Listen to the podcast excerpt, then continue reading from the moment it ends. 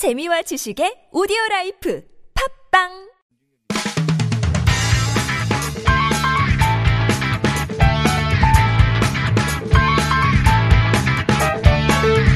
첫 번째 광장입니다. 오늘은 특별히 인물에 초점을 맞춰서 이야기해 보려고 합니다. 전통적인 언론인은 아니지만 실제 언론인으로 인식되고 영향력도 막강한 개인들이 있습니다.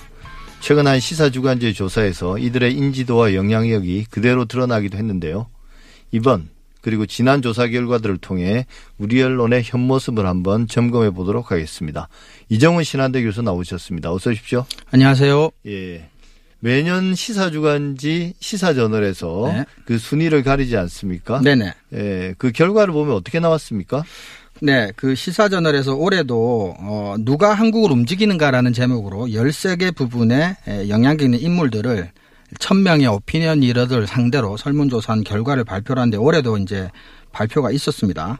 그 중에서 이제 언론인 분야에서 에, 손석기 JTBC 대표이사가 이제 몇 년째 여전히 이제 1위를 차지했는데 에, 득표율이라고 할까요? 그것은 예. 좀 많이 내려갔습니다. 대신에 김어준 씨가 2위를 했는데 작년에 이어서 2위인데 작년에 6.4% 지금 21.2%로 예. 어, 같은 2위여도 이제 좀 표를 많이 얻었어요. 근데 이제 흥미로운 것은 여기 이제 3위가 유시민 작가시고 6위가 진중권 이제 시사평론가라고 불러야 되겠죠. 어, 그런 분들이 지금 3위와 이제 6위에 올라왔다는 점이죠. 전통적인 관점에서 우리가 이제 언론인이라고 부르지 않았던 분들이 예. 영향력 있는 언론인의 이제 상위권에 이제 위치하게 되는 현상이 벌어지고 있습니다. 예. 이걸 보면 사실 우리가 우리 언론을 이야기할 때는 언론사 조직을 가지고 이야기하지 않습니까? 그렇죠. 물론 이제 개별 언론인 중에 네. 좀 두각을 나타내거나 사회적 영향력도 크고 네. 그래서 일종의 어떤 유명인으로 대접받은 사람 네. 그런 사람들이 없지는 않았지 않습니까? 그렇죠. 대표적인 분이 이제 리영희 선생님 같은 경우도 그렇죠. 네. 근데 이제 언론인들로 영향력 있는 언론인으로 지목된 사람들이 전통적인 신문이나 방송 그런 전통적인 미디어에 속한 인물들이 아니란 말이죠. 근데 네. 대신한 사람들, 그 자리를 차지한 사람들은 왜 그런 자리를 차지하게 된 건가요? 제가 보기에는 최소한 두 가지 정도의 원인이 있다고 생각합니다. 첫 번째는 이 전통적인 언론 매체와 그렇지 않은 디지털 매체 사이의 구분을 일반 시민들도 거의 하고 있지 않지만 예. 이번 조사 결과를 보면 우리나라에서 이제 오피니언 리더나 엘리트라고 하는 이제 상층에 있는 사람들도 그 구분을 전통적인 매체와 디지털 매체 사이에 언론성이라고 할까요? 그런 예. 구분을 별로 하지 않고 있는 게 아닌가라는 측면 하나 있는 것 같고요. 또 하나는 결국은 이들을 언론인처럼 비춰지게 만든 건 전통 언론이 이들을 활용해서 결과적으로 생긴 문제가 아닌가. 그래서 자승자박과 같은 형태가 된 게 아닌가 싶은 측면도 저는 있다고 생각을 합니다. 예, 뭐 앞부분은 좀 쉽게 이해가 되는 부분이 있습니다. 근데 이제 두 번째 측면, 언론이 이들을 활용했다. 근데 특별히 저는 이제 그 순위에 든 사람들, 네. 예를 들면 이제 김어준 총수, 네. 그다음에 유시민 노무현 재단 이사장 이분들 같은 경우는 실제 본인들이 뭐 팟캐스트나 아니면 유튜브에서 어 언론인 역할들을 하고 있지 않습니까? 그게 이제 네. 뭐 어, 어떤 뉴스를 보도하기보다는 논평이나 네. 어, 이런 걸 통해서 토론 프로그램 같은 것들을 진행하면서 네. 근데 다른 분의 경우는 실제 언론인으로서의 활동을 안 하는 거 아닌가요? 여기 순위 안에 든 10분만 놓고 보면요. 아주 전통적인 의미에서 언론인이라고 부를 수 있는 분들이 몇 분 계시고요.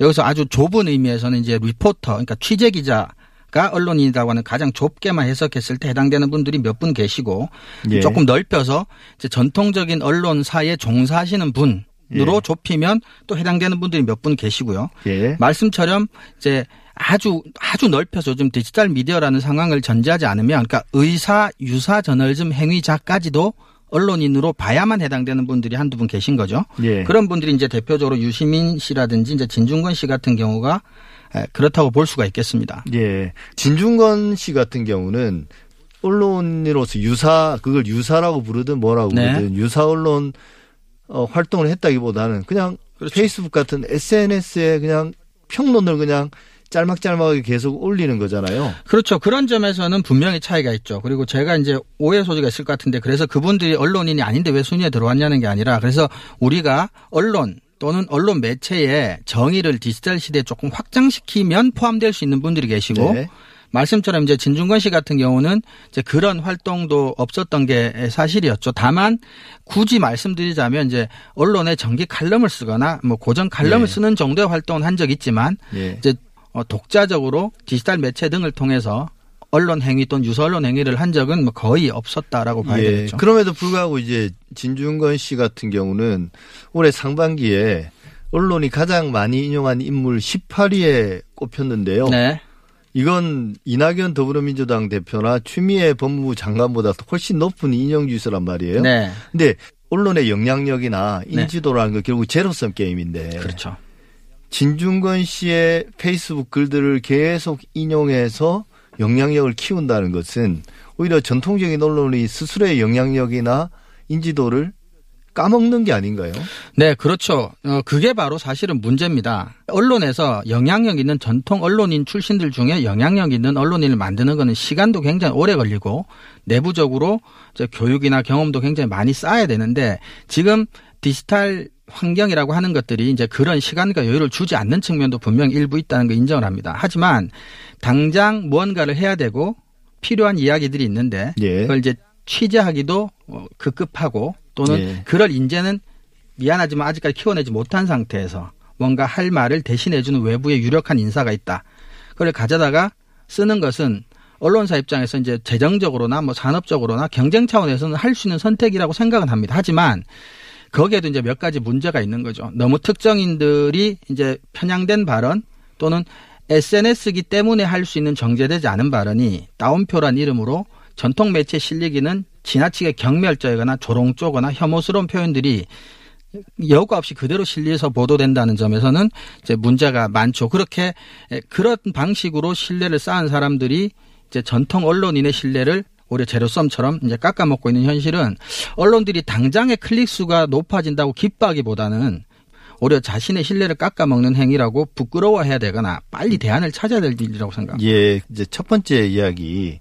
이게 사실은 뉴스 수급의 문제이기도 한데요. 네. 매체 수가 어마어마하지 않습니까? 네, 맞습니다. 그러다 보니까 이제 뉴스는 필요한데 네. 어 그걸 취재할 인력도 필요하고 그렇죠. 그런데 실제로 뉴스는 제대로 된 뉴스는 잘 발생하지 않는단 말이에요. 맞습니다. 그 의사 사건이란 말이 말이 있지 않습니까? 네 네. 만들어낸 사건이라는 거잖아요. 실제 그렇죠. 발생한 사건이 그렇죠. 아니라. 근데 실제 발생한 사건이 뉴스가 돼야 되는데 그렇게 하기에는 뉴스로 쓸 게 별로 없는 거죠. 그렇죠. 그러니까 계속 유사 사건을 만들어내는 건데 이것도 그렇게 이해할 수 있는 거 아닌가요? 그런 측면이 분명히 있습니다. 다니엘 부어스틴이라는 역사학자가 이제 수도 이벤트라 해서 의사 사건 또는 유사 사건이라는 얘기를 했는데 저널리즘은 기본적으로 실제로 일어난 사건을 그 다음 날 과거형으로 써야 되는데 예. 보도 자료라든지 유명인의 발언이라든지 멘트라든지 이런 실질적으로 있었던 사건은 아닌 가상의 예. 사건들을 가지고 보도를 하게 되니까 그게 마치 이제 독자들이나 시청자들에게는 진짜 실제 벌어진 사건처럼 받아들여지게 만든다. 그래서 세계나 세상을 인식하는데 부정적인 영향을 미친다라는 게 이제 부어스틴의 이제 실제를 지적이었죠. 못 보게 되는 거니까. 그렇죠. 실제 사건을 못 보게 되는 이제 그런 측면에서 어, 특정인의 어떤 개인적인 감상이나 의견 또는 평가 판단을 어, 팩트인 것처럼 그것도 스트레이트 면에 실른다는 것은 이 세상을 조금 호도하거나 아, 왜곡해서 받아들이게 만드는 효과가 일정 정도는 분명히 있다고 생각합니다. 예, real news라는 게 그런 거잖아요. 의회에서 어떤 법안을 통과시키고 어, 어떤 공, 어떤 사람이 공직자에 임명이 되고 정책이 결정되는 이런 것들이 real news인데 이런 것들보다는 어, 온갖 코멘트들이나 그렇죠. 평론들이 넘쳐나면 그런 게 묻히는 거잖아요. 저 묻히는 것뿐만 아니라 이제 더 큰 문제는 이게 감정적으로 극단적인 상황에 과도하게 자주 노출이 되면 그 팩트 자체에 대한 필요성을 별로 못 느끼게 됩니다. 그래서 예. 이게 묻힐 뿐만 아니라 논의를 하고자 하는 사람들이 논의를 하고 싶어도 논의 자체가 안 되는 상황까지도 갈 수가 있는 거죠. 예. 근데 이제 앞서 또 말씀하신 게 이제 다운표 저널리즘 이게 항상 문제가 된 거긴 네. 한데요. SNS에서 이제 이런 발언을 하는 것도 뭐 개인의 자유이긴 하지만 그런 어떤 글들을 쓰는 분들, 예를 들면 이제 진중권 씨나 다른 분들도 마찬가지지만 그래도 나름 사회적으로 어떤 명성을 쌓아온 분들이잖아요. 그렇죠. 근데 그건 자신의 선택일 수 있어요. 스스로 이런 글들을 그렇죠. 씀으로써 그렇죠. 그런 걸 통해서 뭔가 얻고자 하는 게 있을 것 같습니다. 근데 이제 그걸 받아 쓰는 언론은 그렇죠. 스스로의 품격을 떨어뜨리는 거잖아요. 그렇죠. 예, SNS, 페이스북이라고 하는 공간에서 개인들이 표현의 자유를 보장받는 범위와 전통적인 뉴스 미디어가 사회적 책임까지 지면서 어, 보장받는 언론의 자유는 분명히 다릅니다. 그 개인의 그 SNS에서 이제 정제되지 않은 발언들을 언론에서 그대로 보도한다는 건 품격의 문제도 있지만 저는 사실 언론 윤리 문제에서도 심각한 이 결격 사유가 아닌가 싶은 생각도 들고요. 되게 흥미로운 거는 그 가장 많이 진중권 씨를 언급한 조선일보에서 김윤덕 문화부장이 예. 왜 진중권 씨가 먹히느냐를 분석한 칼럼을 썼어요, 실제로. 그 분석을 보면 이제 세 가지 원인을 이야기하는데 B급이다, 진중권 씨는. 그리고 풍자와 해학이 있다.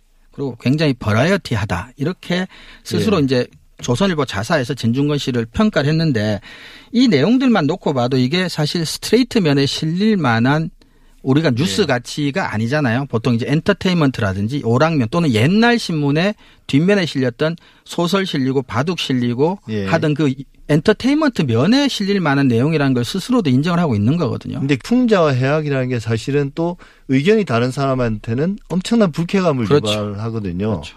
실제로. 그렇습니다. 그게 왜냐하면 풍자와 해악이 또 한편으로는 조롱이고 멸시이고 어, 그렇기 때문에 그렇죠. 이런 거는 전통적인 저널리즘 뭐 꼭 전통적인 저널리즘이라고 따지지 않더라도 저널리즘 일반에서 볼 때는 좀 절제돼야 되는 것들이잖아요. 그렇죠. 절제를 넘어서 어떤 면에서 좀 삼가야 되는 부분들이죠. 네. 네.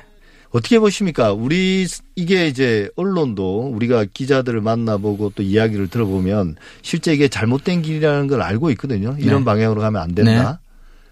그런데도 현실적으로는 당장의 어떤 경제적 이익을 위해서 어쩔 수 없이 이렇게 가고 있다는 거잖아요. 어쩔 수 없다는 부분을 이제 이해를 합니다. 근데 어쩔 수 없다는 게 이걸 계속 할 수 있는 또는 계속 해야만 하는 이유는 저는 안 된다고 봅니다. 그래서 분명히 해결은 해야 되는 문제인데 왜냐하면 가장 근본적인 그러니까 사실 팩트에 대해서 굉장히 부정적인 환경을 만드는 게 언론에게 굉장히 부정적인데 스스로 그런 환경을 만드는데 이바지하고 있거든요. 그래서 저는 이제 그 JTBC 그 손석희 사장이 대표이사가 아예 완전히 다른 전혀 새로운 저널리즘을 한번 모색해 보자라는 제안을 직원들에게 했다는 게 보도가 있었는데요.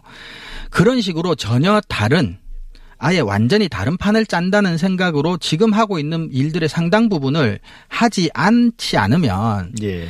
이게 계속 관성이 있고 가속도가 있어서 계속해서 디지털하고 속도 경쟁을 펼치겠다고 하는 생각 자체를 근본적으로 거둬들이지 않으면 지금 일어나는 일들을 멈출 수 있는 방법은 사실 없다고 생각합니다. 예. 그러니까 안 한다는 거잖아요. 그렇죠. 안 해도 되는 거. 안 그렇죠. 했을 때 우리가 어떡하지 하지만 실제로 안 해볼 필요는 있다.